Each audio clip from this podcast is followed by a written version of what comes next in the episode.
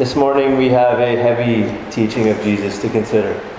He introduces a metaphor that he is a vine and his father is the vine dresser, and he goes on to explain that we are the branches.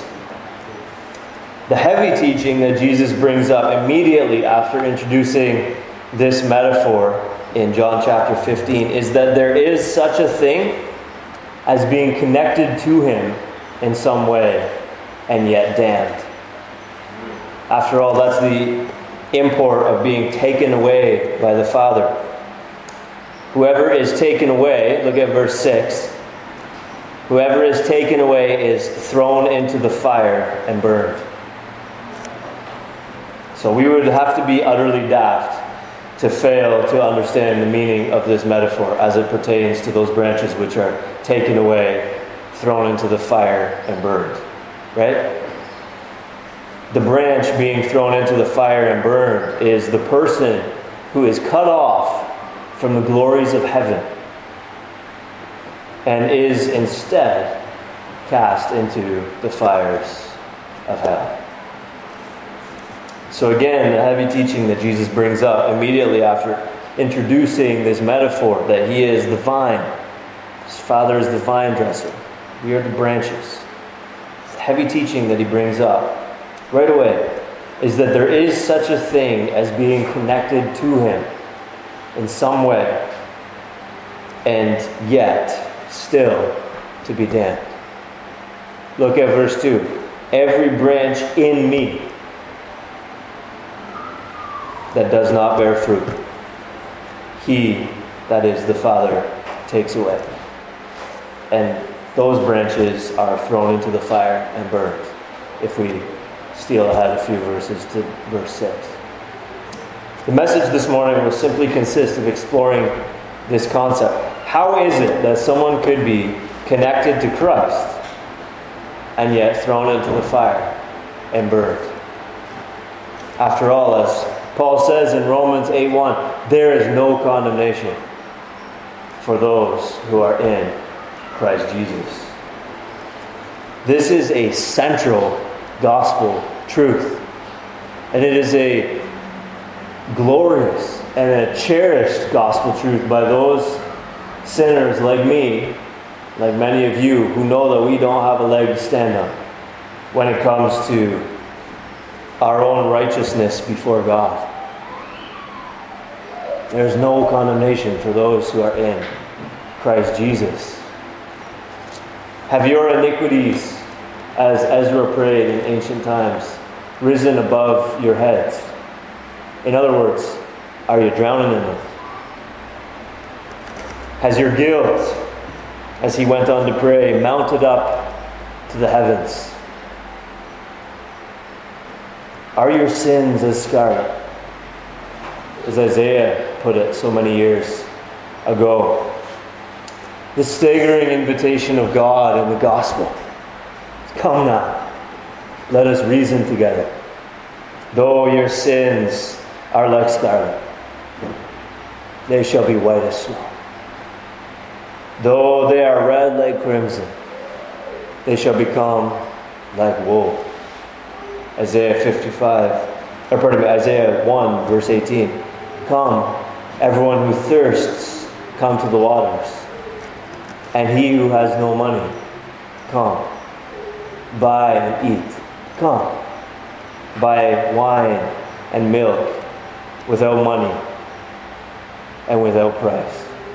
That's Isaiah 55, verse 1. The glorious gospel proclamation, according to Romans chapter 3, verses 23 and 24, is that though all have sinned and fall short of the glory of God, yet we may be, quote, justified by God's grace as a gift. End quote. Without money without price. Though it should be clear to you, I'm going to translate this figure of speech here for emphasized clarity. Without money and without price. Wine and milk without money and without price means salvation without earning it, salvation without deserving it salvation without meriting it, salvation when you got nothing to buy it with. Jesus came to die a penalty bearing death in the place of sinners who deserved to be punished ourselves so that God's wrath could justly turn away from us. With without God simply being an unjust judge who overlooks sin. And Jesus came to live a righteous life in the place of unrighteous sinners whose iniquities have risen higher than our heads, such that we are drowning in them, so that God could justly count us as being righteous, instead of just lowering the bar and saying, well, they're not righteous enough, but whatever. God sent his Son into the world to do this for us. Why? John 3:16. So that whoever believes in him should not perish, but have everlasting life. Therefore, if you have believed in Jesus, your sins are atoned for. If you have believed in Jesus, you have the righteousness that you need. If you have believed in Jesus, as Paul says in Romans 8:1, there is therefore now no condemnation for you. This is the gospel. Pure, simple. Not in me, nothing in my hands I bring. Simply to thy cross I come. Pure, simple, glorious. We can't do it. Jesus did it for us sinners may be forgiven, welcomed into God's family in and through Christ Jesus. So, do you see the problem then, in view of all this, that this teaching of Jesus presents us with in John chapter 15 and verse 2? He says that there are branches in Him which in the end may be taken away by the Father. And according to John chapter 15 and verse 6, thrown into the fire and burnt. This passage seems to indicate that we need to hang on to our salvation by our works. After all, doesn't Jesus' teaching seem to make fruitfulness a condition of remaining saved? Look at it.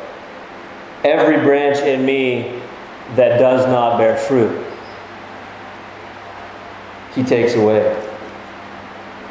So, in other words, some argue yes, we get into Christ in the first place by pure grace, apart from our works. But then, if there's not enough fruit, then we're going to be taken away and burned.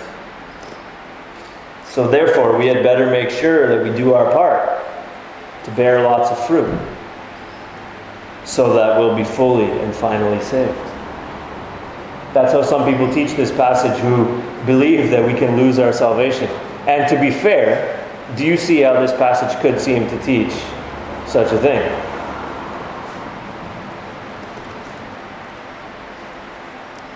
But that would fly against the whole logic of the gospel. God doesn't take to heaven in the end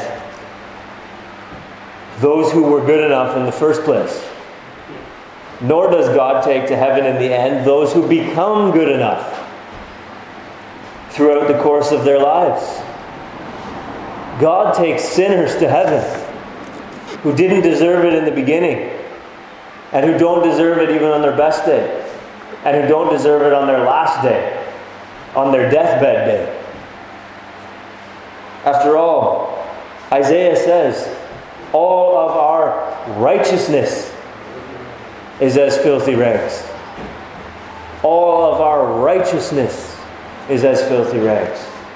Now, I've explained before, I'm not going to derail the sermon to get deep into it. But what Isaiah is speaking about is justification. It really is possible to please God and to do things that are pleasing to Him. And it's possible for God to look down and be happy with how you're living. So, Isaiah is not making a comprehensive statement that nothing we do pleases God and everything's just a stench in his nostrils. But what Isaiah is teaching us is that when it comes to what we might bring in our hands as we approach God sitting in the judgment seat, that there is nothing in our hands that we may bring. Because even our righteousness is as filthy rags. Or to use this metaphor, even our fruit is as filthy rags. You realize there's never a day that you could isolate and be like, on that day I deserved heaven. God takes sinners to heaven, not for the goodness that is in them in the first place, nor for the goodness that develops in them over time. In other words, not for the fruit that they bear. God takes sinners to heaven merely and entirely for the goodness that is in Christ Jesus, which they've taken hold of by faith. So I'm about to give you a better way to understand Jesus' teaching here. Instead of understanding Jesus' statement as a statement about how you can lose your salvation if you don't become fruitful enough, we should understand Jesus teaching us here simply that there is a merely external connection to Jesus, which fails to result in fruitfulness and leads only to damnation. Is it possible to be connected to Jesus and yet to be damned? In one sense, as I've been laboring to demonstrate, the answer is a hard no. No one who has fled to Christ Jesus for refuge from the storm of God's wrath, as Noah and his family fled into the ark,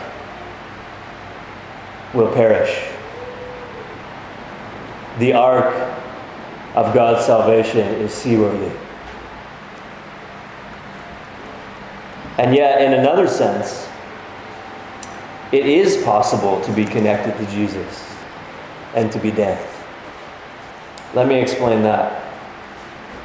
The one who has been savingly connected to Jesus has been born again, or regenerated, or made alive together with Christ. These are biblical terms for the same thing. God's grace has flowed into them then, as nourishment flows from a vine into a branch. The one who has been savingly connected to Christ has been given the Holy Spirit. Romans 8 and verse 9 says, Anyone who does not have the Spirit of Christ does not belong to him. So, by implication, then, everyone who does belong to him has the Spirit of Christ. Whoever is saved, then, has the Holy Spirit. God's grace has flowed into him, then, as nourishment flows from a vine into a branch. The one who is savingly connected to Christ bears the fruit of the Spirit love, joy, peace, patience, kindness, goodness, faithfulness, gentleness, self control. Who produces this? Is it called the fruit of the believer? No, it is called the fruit of the Spirit. So again, God's grace has flowed into a person as nourishment flows from a vine into a branch, making him fruitful. So there is an inward experience of God's grace flowing into the one who is savingly connected to Christ. It cannot be any other way. Nobody is saved who has not been born again, who does not have the Holy Spirit, and is not bearing the fruit of the Spirit. There is an inward experience of God's grace flowing into the one who is savingly connected to Christ. And that grace has produced and is producing change and fruit in that person's life. Now, with that in mind, is it possible to be connected to Christ in some way and yet never to have experienced that inward inflow of God's grace? Of course it is. Let me explain and let me illustrate. I have a membership at PriceSmart, which uh, for you non-Bajans is basically the our equivalent of Costco. And I have a membership at PriceSmart because I perceive that it is advantageous to me to have a membership there. Being a member of that organization appeals to me. And so I pay my dues and I frequent that establishment. But I have never experienced an inward inflow of God's grace as a result of belonging to that organization. Nor was it an inward inflow of God's grace which prompted me to join that organization in the first place. It had literally nothing to do with God's grace. Others have memberships at other clubs and other establishments. We might think of, for example, a golf club or a yacht club or a sports team. People join these things for various reasons. Perhaps they like the prestige of saying that they're going to the yacht club for lunch. And it's a little bit it's a little bit like name dropping, but it's more like place dropping or affiliation dropping. Some people just truly love yachts and are fascinated with yachts, and it has nothing to do with prestige. They just like those kind of boats. Some people like wearing the team colors, and so they join a sports team. They feel proud to belong to such and such a team. Some people join a sports team because they want to get a girl. Some people join a sports team because they want to have the glory of scoring the winning goal, hitting, hitting the winning shot. Whatever. There's all these various motivations for why we join things and affiliate ourselves with things and connect ourselves to things. In fact, on any given sports team, you could probably find various motivators. One guy's literally just there for the girls. Another one's there for the love of the game. Another one's there for the glory. Another one wants to turn pro, and so he's there for the money. Right? On any given team, any affiliation, any organization, there's a variety of motivations. But in all of these cases that I just mentioned, it has nothing to do with God's grace. You didn't join the football team or the cricket team or the basketball team or the yacht club or the golf club because of an inward inflow of God's grace. Nor did that result in an inward inflow of God's grace. You just joined for whatever reason. You connected yourself to this organization, to these people, to this thing. Some people join a church like that, as if it was a merely human society. Some people like how church makes them feel. Perhaps they like the music, they like the atmosphere. It's encouraging to them. Perhaps they just like to get out of the house. They live a pretty quiet life, but you know, Sunday rolls around and it's nice to get out to church, get some fresh air, see your friends. Some people like belonging to a community. They realize that church people gen- genuinely love them and genuinely care for them. They like that feeling. Some people like the advantages of belonging to a church. You know full well if you belong to a church and you have a baby, people are going to buy you diapers and stuff. Some people just like the advantages, right? If you hard times come, right? You suffer some property damage in a storm or a hurricane or something, church is going to be there. Right? There, there are temporal benefits of belonging to a church. Right? Some people just join for whatever reason. Or they misunderstand the gospel and they think that joining a church is going to benefit them in some way on the day of God's judgment. When they stand before God, they can be like, well, I was a member of CRBC for 40 years. For whatever reason, some people just join the church as if it was merely human society. Right now, my boys are starting to learn some sports, and one of the sports they're learning is American football. We've been watching on TV. We went to a game in Toronto when we were there, and they're like, Dad, you know those yellow things that you kick the ball through? And I'm like, Yeah, the uprights. They're called the uprights. Right? They're like, Yeah, the uprights, the uprights. So they're learning the terminology. Right? Some people come to church and they're like describing their experience of God or you know of like what they think about God or something. Someone's like, yeah, that's called justification. Like, yeah, yeah, yeah, justification. Right? And so they learn the lingo. And they get in and they join. They connect themselves.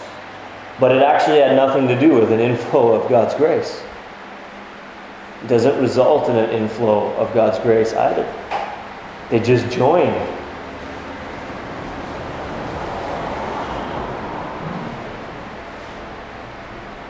They are, nevertheless, even in a case like this, really connected to Jesus. They are externally connected to Jesus. Anyone looking at them would associate them with Jesus. Somebody's been going to church pretty steady for the last 5, 10, 20, 40 years. People look at a person's a Jesus person. Right? They're connected to Jesus. And Jesus says that the church is his body and his bride.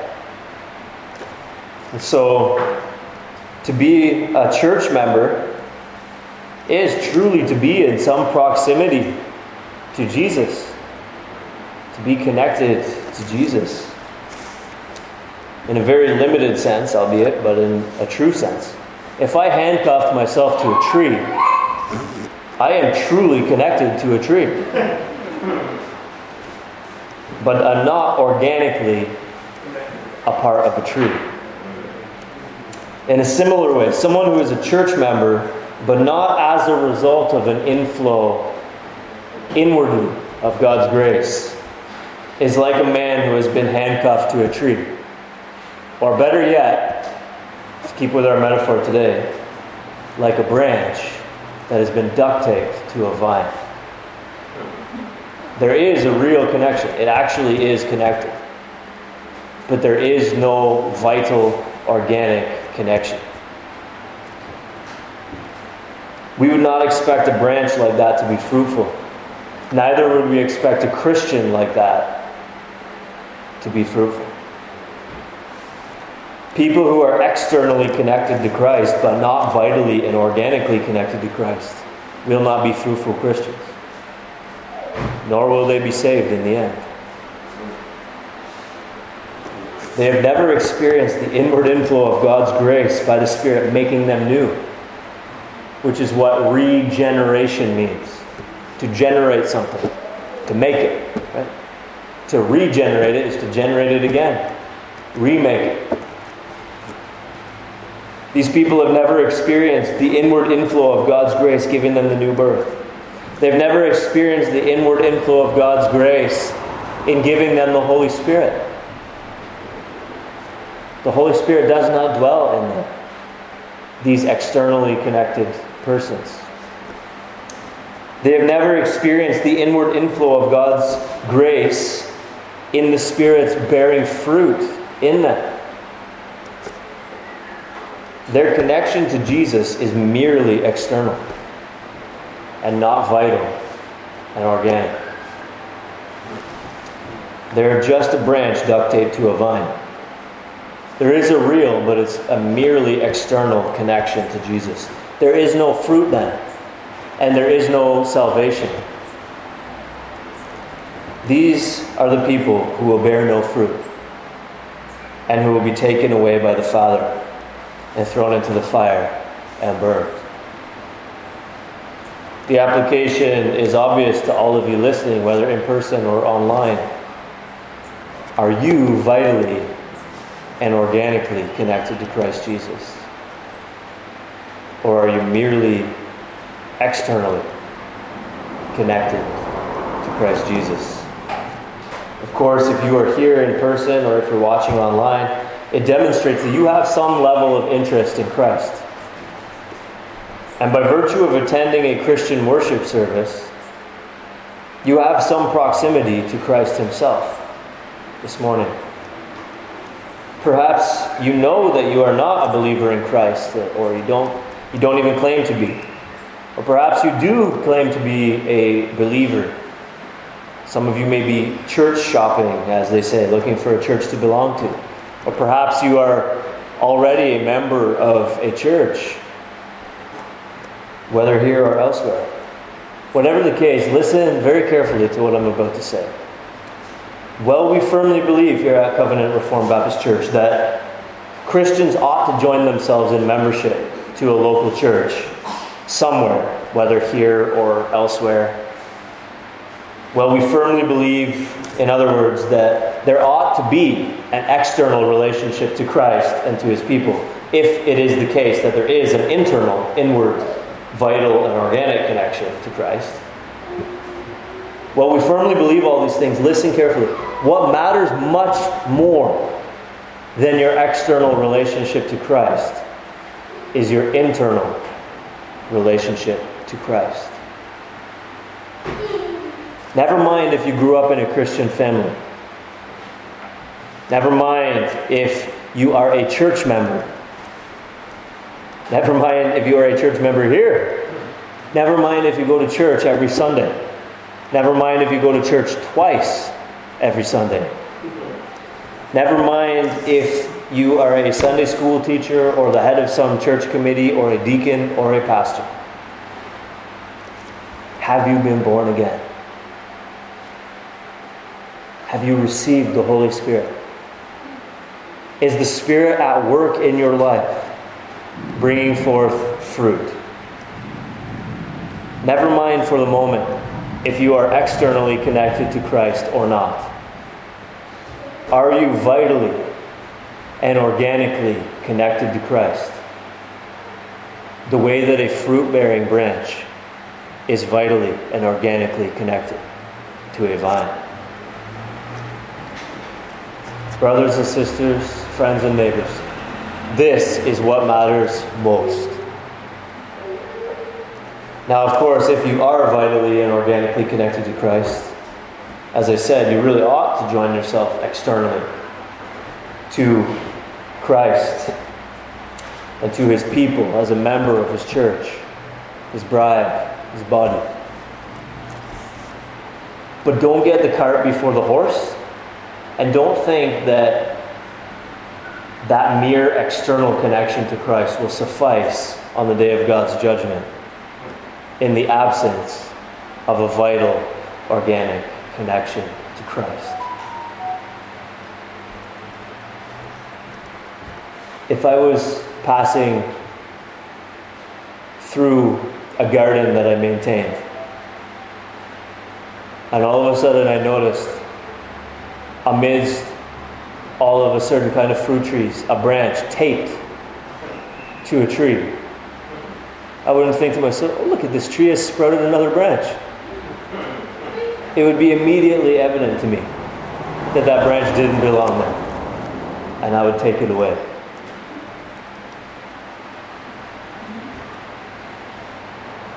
Mere externals will not suffice on the day of God's judgment. He's not going to be confused by the duct taped branches. He's not going to be deceived by the duct taped branches.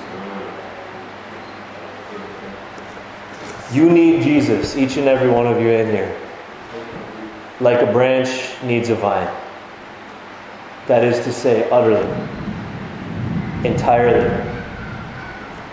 To be anything other than a dry, fruitless, lifeless piece of wood, you need Jesus. So I ask you again in conclusion have you been born again?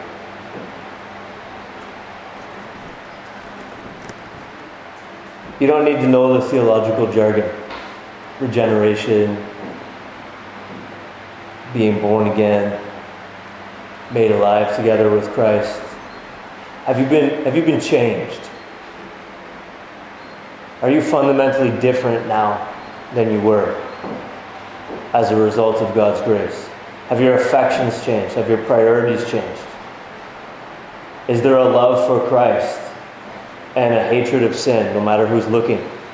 When you're by yourself, do you like Jesus? Do you not like sin? Have you changed? Have you been born again? Have you received God's Holy Spirit? This isn't manifest in all kinds of outlandish ways. Is He bearing fruit in you? Love, joy, peace, patience, kindness, goodness, faithfulness, gentleness, self control? Do you have a sense of God's presence with you? As we saw last week, one of the promises is that by the Spirit, God, the Father, and the Son, and the Holy Spirit will come to make his home with believers. Have you experienced these things?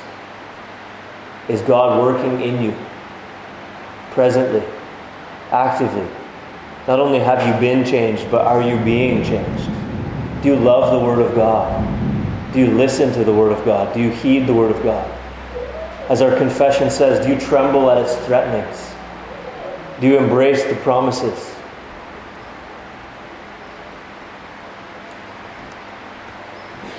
This is the difference between real Christianity and simply playing church.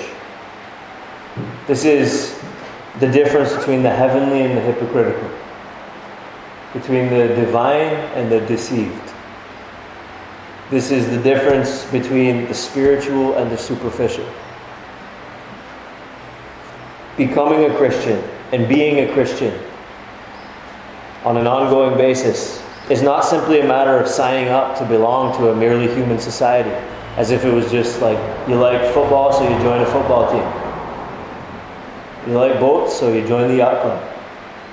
You like how church makes you feel, you want to be there on Sunday, so sign up. Learn the jargon, learn all the theological words and terms so you can fit in like one of us. That's not what being a Christian is.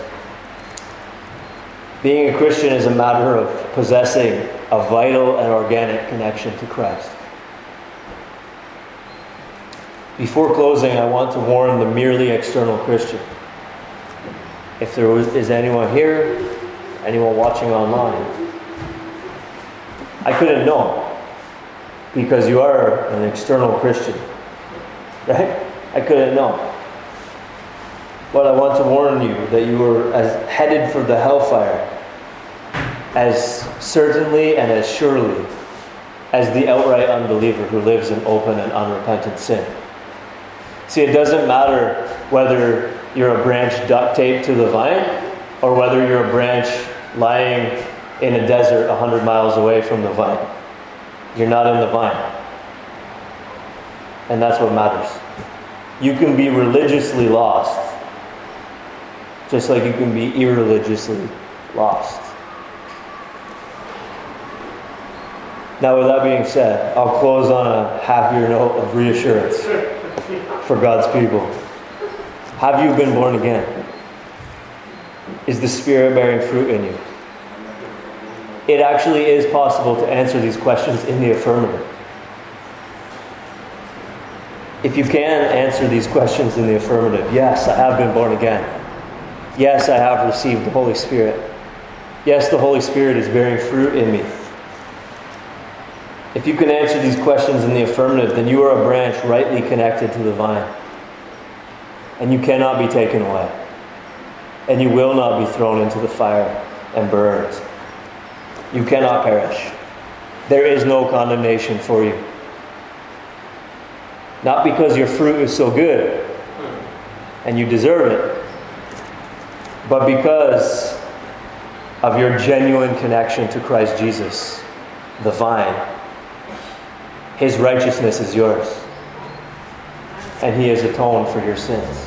He has propitiated the wrath of God in your behalf, so there's no more wrath for you. There's no more punishment pending because it's all been poured out upon Him. And though your sins were like scarlet, though they were red like crimson, now they're white like wool. Jesus has done it all for you. Your fruit evidences that there is a genuine connection to Christ Jesus. But it's not your fruit, it's that genuine connection to Christ Jesus that is the basis of your salvation. So examine yourself, sure. Look for fruit, sure. But not in order to see whether you merit heaven or not. Is there enough fruit here that the Father will be pleased enough to not take me away and throw me into the fire and burn me? Don't examine yourself and look for fruit like that. Examine yourself and look for fruit as part of examining whether you are vitally and organically connected to Christ Jesus or not. If you are merely externally united, take heed to the warning you've heard today. That this external connection is not sufficient to spare you from the fires of hell. But if you see fruit in your life, borne by the Spirit, if you see that, yes, I've been changed, if you realize, yes, I have received the Holy Spirit and He's working in me, then you see that you are vitally connected, organically connected to Christ. And take heart, because by virtue of that connection, His righteousness is yours, and His cross work is yours. And there is no condemnation for you, because you are in Christ Jesus and you are a fruit bearing branch in Christ Jesus. Genuinely, vitally, organically connected to Christ Jesus. And you have received from Him all that is needful for your salvation. And you will receive from Him everything that is needful for your preservation and for your fruitfulness.